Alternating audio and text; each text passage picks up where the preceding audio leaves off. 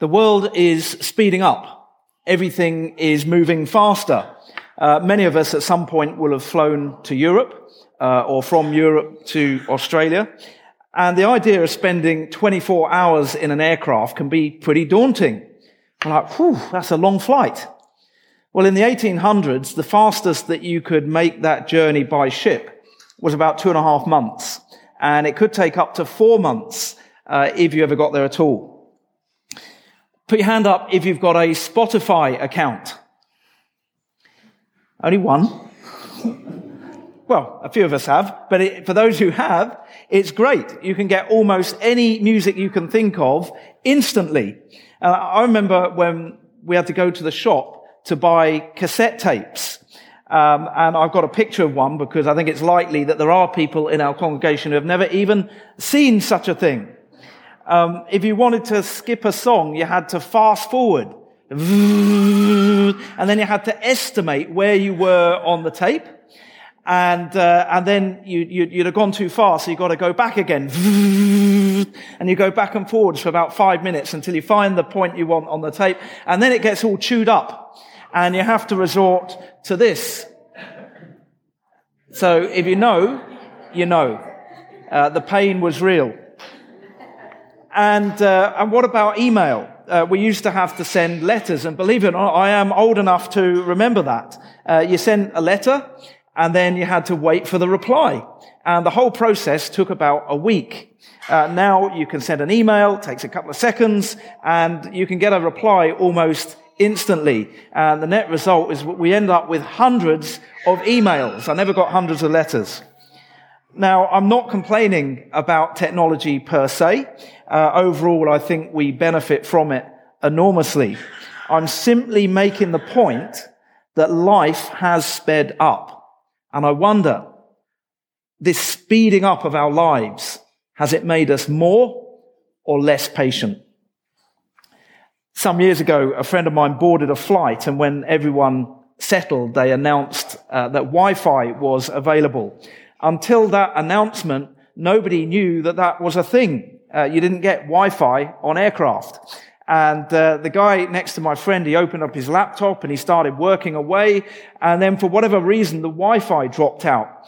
And this guy, he slammed his laptop shut and he said, well, I won't tell you exactly what he said, but it was words, it was words to the effect of, this is rubbish.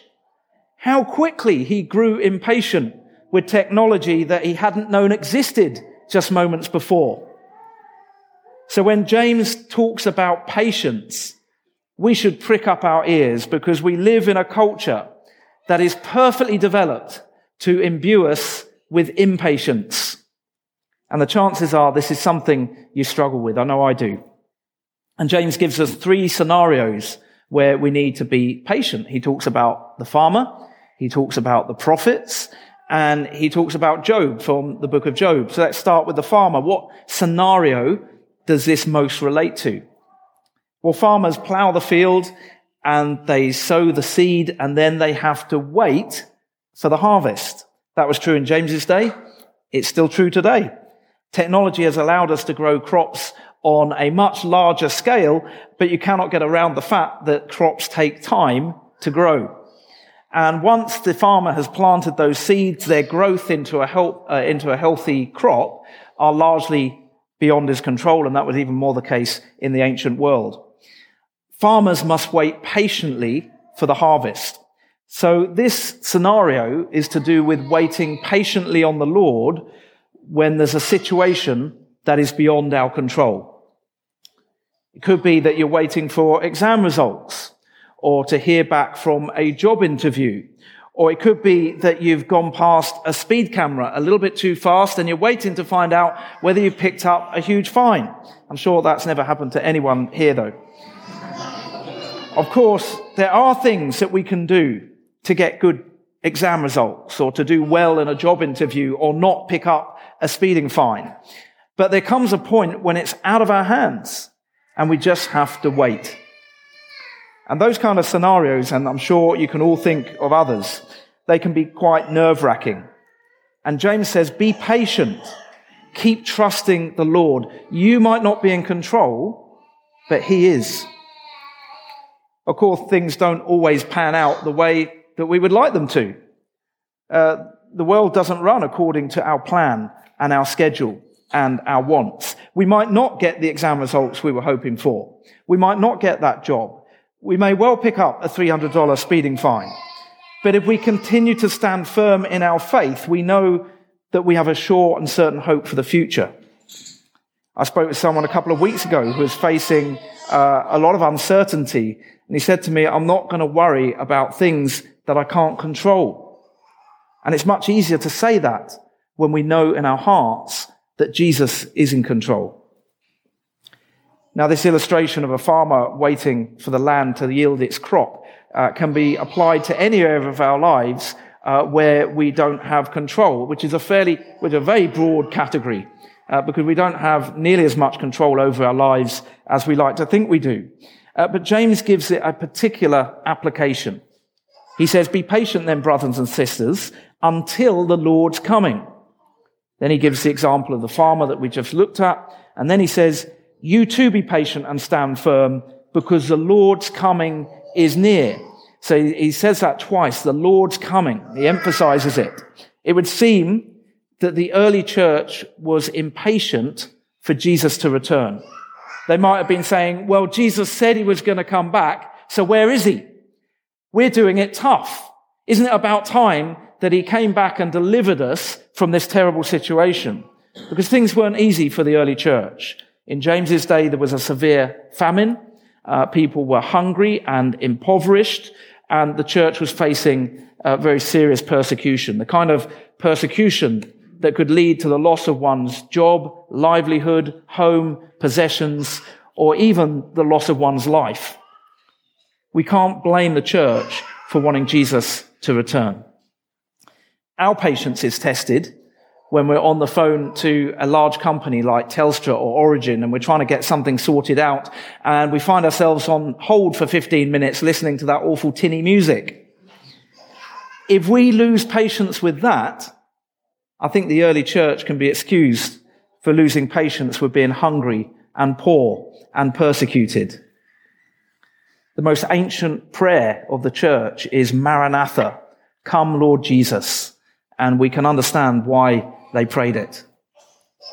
And James says, be patient, not in a commanding, domineering way, but in a gentle, encouraging way. Be patient. Jesus is coming. We have no control over the timing, but he is coming. And I want to paraphrase something that I heard from another minister in this diocese, actually. He said, when Jesus returns, every injustice will be put right, every good longing fulfilled, every difficulty overcome, every uncertainty resolved, everything that is broken made new, and all that is evil will be no more. What a wonderful hope we have in Jesus. When Jesus returns, no matter what we've experienced in life, none of us will say, it's great that you've come back and that your promises are true and that resurrection life is a reality and that I get to spend forever in a world that's been made perfect. That's all great, but the last few years have been pretty tough for me and I want to know what you're going to do about it. None of us will have that conversation with Jesus because our hearts will be overflowing with love, joy, gratitude, worship, adoration, excitement, and every other positive emotion that we could think of. Jesus is coming back to right every wrong. Now, all analogies break down at some point, and the farmer analogy breaks down because a good harvest is not 100% guaranteed. If there's a drought, the crop might fail. But Jesus' promises are 100% guaranteed. He said he's coming back, and he will do. We can be sure of that. Nevertheless, the farmer waits patiently for the harvest because experience tells him that the harvest will come. If we go through life trusting the Lord, we will see time and time again that he is trustworthy. Last year, Tissa and I applied for permanent residency. And once that application had gone in, we had absolutely no control over the process. And it was by no means guaranteed uh, that we would be granted it for all sorts of reasons that I won't uh, bore you with now. That could have been quite a sort of tense situation. But we've had visa problems before. When Tissa and I first got together, we, we literally virtually only just met. And Tissa got a letter from the Home Office saying that she needed to leave the country within a month. And uh, we prayed about it, but it got to the point where Tissa had packed everything. And it was a few days before she was going to leave the country and the decision was overturned. Now, the point isn't that God answered our prayer in the way that we hoped he would, even though he did. The point is that God guided us through that situation. And even if Tissa had had to leave the country, he would have guided us through that situation by some other means, in some other way. When we look back at God's faithfulness in the Bible and in our own lives, we know that we can trust God no matter what we're facing, no matter what's happening around us. The farmer waits patiently for the harvest because he has seen so many harvests. We wait patiently for Jesus to bring us through any situation over which we have no control because we know from experience and from the Bible that his promises are trustworthy and true. And ultimately, we wait patiently for Jesus to return because we know that he will.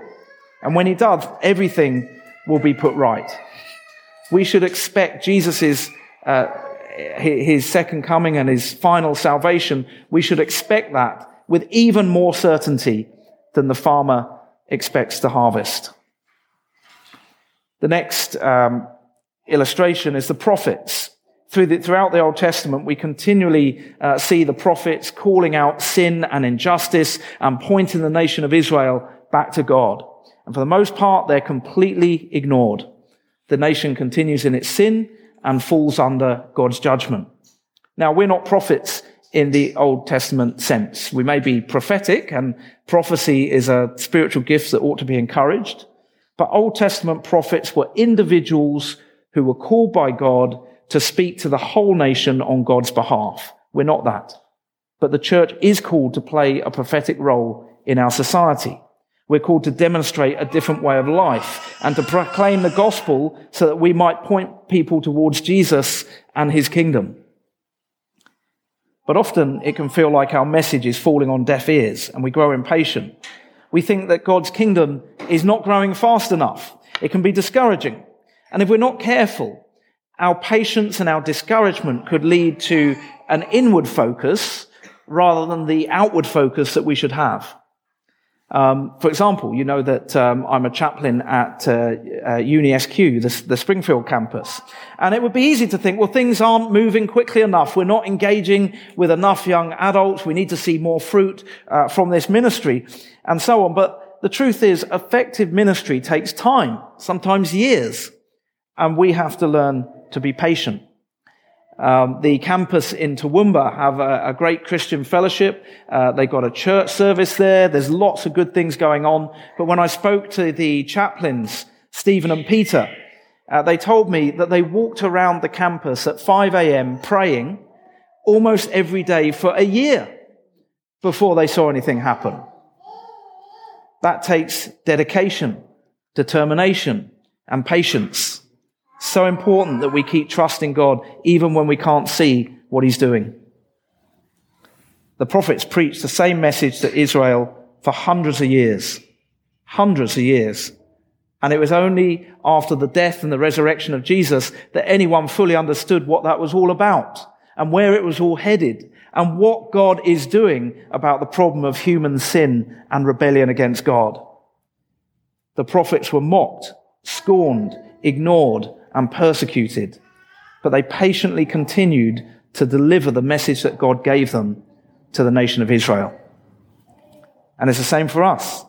We need to stand firm and keep proclaiming the gospel as a church and as individuals through the way that we live, through the things that we say, by the way that we love people. Let us persevere with patience in the knowledge that God is at work. He might not always work according to our time scale, but he is at work. So we've looked at the farmer and the prophets, and our final illustration is Job from the back, uh, from the book of Job. You'd be familiar with the story. He was blessed. He was wealthy. He was healthy. He had a great family. Life was, was good for him. And then he lost everything in pretty short order. All of his children were killed in a tragic accident when a building collapsed. Uh, he lost his wealth. He was afflicted with uh, a horrible and painful skin disease. He didn't deserve any of that. He was a good man, an upright man. And a large part of the message of the book of Job is that bad things can happen to good people. And when they do, it doesn't mean that God has abandoned them. But Job brings in another scenario, which is that of unexplainable pain and suffering. And really, this is the context for the whole passage that we're looking at today. Sometimes in life, we experience excruciating pain. I don't mean so much physical pain, but mental and emotional pain. Almost all of us will experience that kind of pain at some point in our lives. We may have advanced technology, but we cannot insulate ourselves from, from every form of pain. And under those conditions, and, and, James was writing to people who would have been experiencing all kinds of suffering and pain and difficulty. Uh, but when we're experiencing the most intense pain, it's very easy to lose patience with God, to shake our fist at God and say, why are you allowing this to happen? In fact, Job's wife tells him that that's what he should do. She says, are you still maintaining your integrity? Curse God and die. Which is just the kind of uh, helpful pick me up that you need from your wife when you're feeling down. But the point is, Job does maintain his integrity because his faith in God's goodness, mercy, and justice are not dependent on his own personal circumstances. And Job uh, didn't have the vantage point that we have. He didn't know that Jesus would come into the world and suffer and die on a cross for his sins. He didn't know that. We know that. He didn't. And of course, at the end of the book of Job, he's restored. Uh, chapter 42, 12 to 14, 13 says this. The Lord blessed the latter part of Job's life more than the former part. He had 14,000 sheep 6,000 camels, a thousand yoke of oxen, and a thousand donkeys. Means he's like Elon Musk. And he also had seven sons and three daughters. Of course, nothing in this life can compensate us for the loss of a child or children, but our full restoration will come when Jesus returns. So when we're suffering, when we're going through the worst situations that life can throw at us. So there are two things that we need to remember in order to remain patient. Firstly, we worship a God who suffered and died for us. God is not far removed from our suffering, looking down on, on, on our lives. God came into the world and he suffered. He experienced pain and heartache and anguish. He knows exactly how we feel because he's felt it. He understands our pain. And secondly, Jesus is coming back. And when he does, all pain, heartache, and suffering will cease forever. There's one last aspect of this passage that I want to touch on, and it has to do with the way that we relate to one another. Verse 9 says, Don't grumble against one another. And the word that's used for grumble is akin to quarrel. And that makes sense because difficult situations can test our relationships. It's one thing to be civil and friendly and easygoing and laid back when life is good. It's not so easy when we're stressed, tired, hungry, unwell, overworked, or fearful. There's an advert, and I, I, don't know whether you had it here in Australia, but it was um, Joan Collins, all glammed up in a male footballer's locker room, uh, behaving like a real diva, just snapping at everyone, being really grumpy and tetchy and, and uh, g- going on the offensive.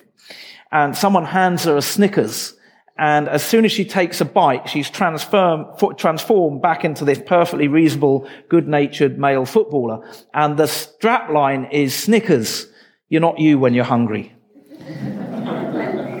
but the truth is, you are you when you're hungry. It's just that you might reveal a part of you that is usually kept fairly well hidden. It's just a reminder that we all need to change and keep on changing. But the point is, when we face difficulties as a community, uh, be it a football team or a church or a family or a married couple, it can go one of two ways. It can tear us apart or it can pull us together. And we need to make a conscious decision which one it's going to be. But a big part of dealing with the stuff life throws at us is patience. Patiently waiting for God to do his thing on a personal level in our own lives and on a cosmic level when Jesus returns to make all things new. If we have that perspective and that hope and that firm faith in Jesus, in what he's done, what he's doing, and what he will do, then our trials will unite us and bring us together rather than tear us apart. Finally, do you, do you ever wonder why life is so tough? Do you find yourself thinking, why does God allow us to experience all this stuff that tests our patience to the limit? Well, let me tell you about a scientific experiment that was first conducted at Stanford University in the late 1960s. It's called the marshmallow test. It doesn't sound very scientific, but it is. Uh, a group of preschoolers were given the option of one marshmallow now or two marshmallows that they had to wait for. And while they waited for the second marshmallow, they were left alone with the first marshmallow. And if they didn't eat it, then after that period of time, they got the second one. In other words, instant reward versus patiently waiting for an even greater reward. The results were amazing. Those preschoolers who were able to wait had better outcomes in adolescence. They consistently had higher SAT scores they were more socially aware. They could cope better emotionally. They had higher levels of self-control. They were less prone to temptation, more intelligent, and less distracted when concentrating. Allow me to translate that into our everyday lives, what it means for us. Do we really want God to answer our prayers instantly and give us exactly what we want when we want it? Which probably means for most of us a life of ease and comfort. Or do we patiently wait God, for God to act in a way that He sees fit? We might ask God to change our situation, and that's perfectly reasonable, and He might do. But if He doesn't, do we lose patience with God? Or do we keep contending with life and allow God to mold us and shape us through it? We could have the marshmallow now. We could have instant gratification. But I would suggest that that would not be the best way of fitting us for heaven and helping us to become the people that God has created us to be. Patiently trusting a loving and benevolent God who will ultimately always work for the good of those who love him, I think is a much better approach. Let's pray. Heavenly Father, it's hard to hear that we need to be patient in the midst of suffering, especially if we are suffering, and there may be people here today who are suffering. But Lord, we pray that you will give us a different perspective. Help us to see that your promises are trustworthy and true, and that when Jesus returns, every wrong will be put right. And we also recognize, Lord, that you don't work to our timescale. And sometimes we're wondering why you haven't acted, why you haven't done something, why you haven't changed our situation. But Lord, instead of shaking our fist at you, we pray that we will work with you, that we will contend with life, that we will work to overcome the difficulties and the struggles and the knowledge that you are with us and you will mold and shape and help us. We pray, Father, that we will be willing to change, to become the people that you want us to be. Help us, Lord, to praise you in the good times and the bad times, as Job did. To sing your praises with joy, no matter what we're experiencing in our lives, because we know that you are good and you will always work ultimately for our good. And we ask this in Jesus' name. Amen.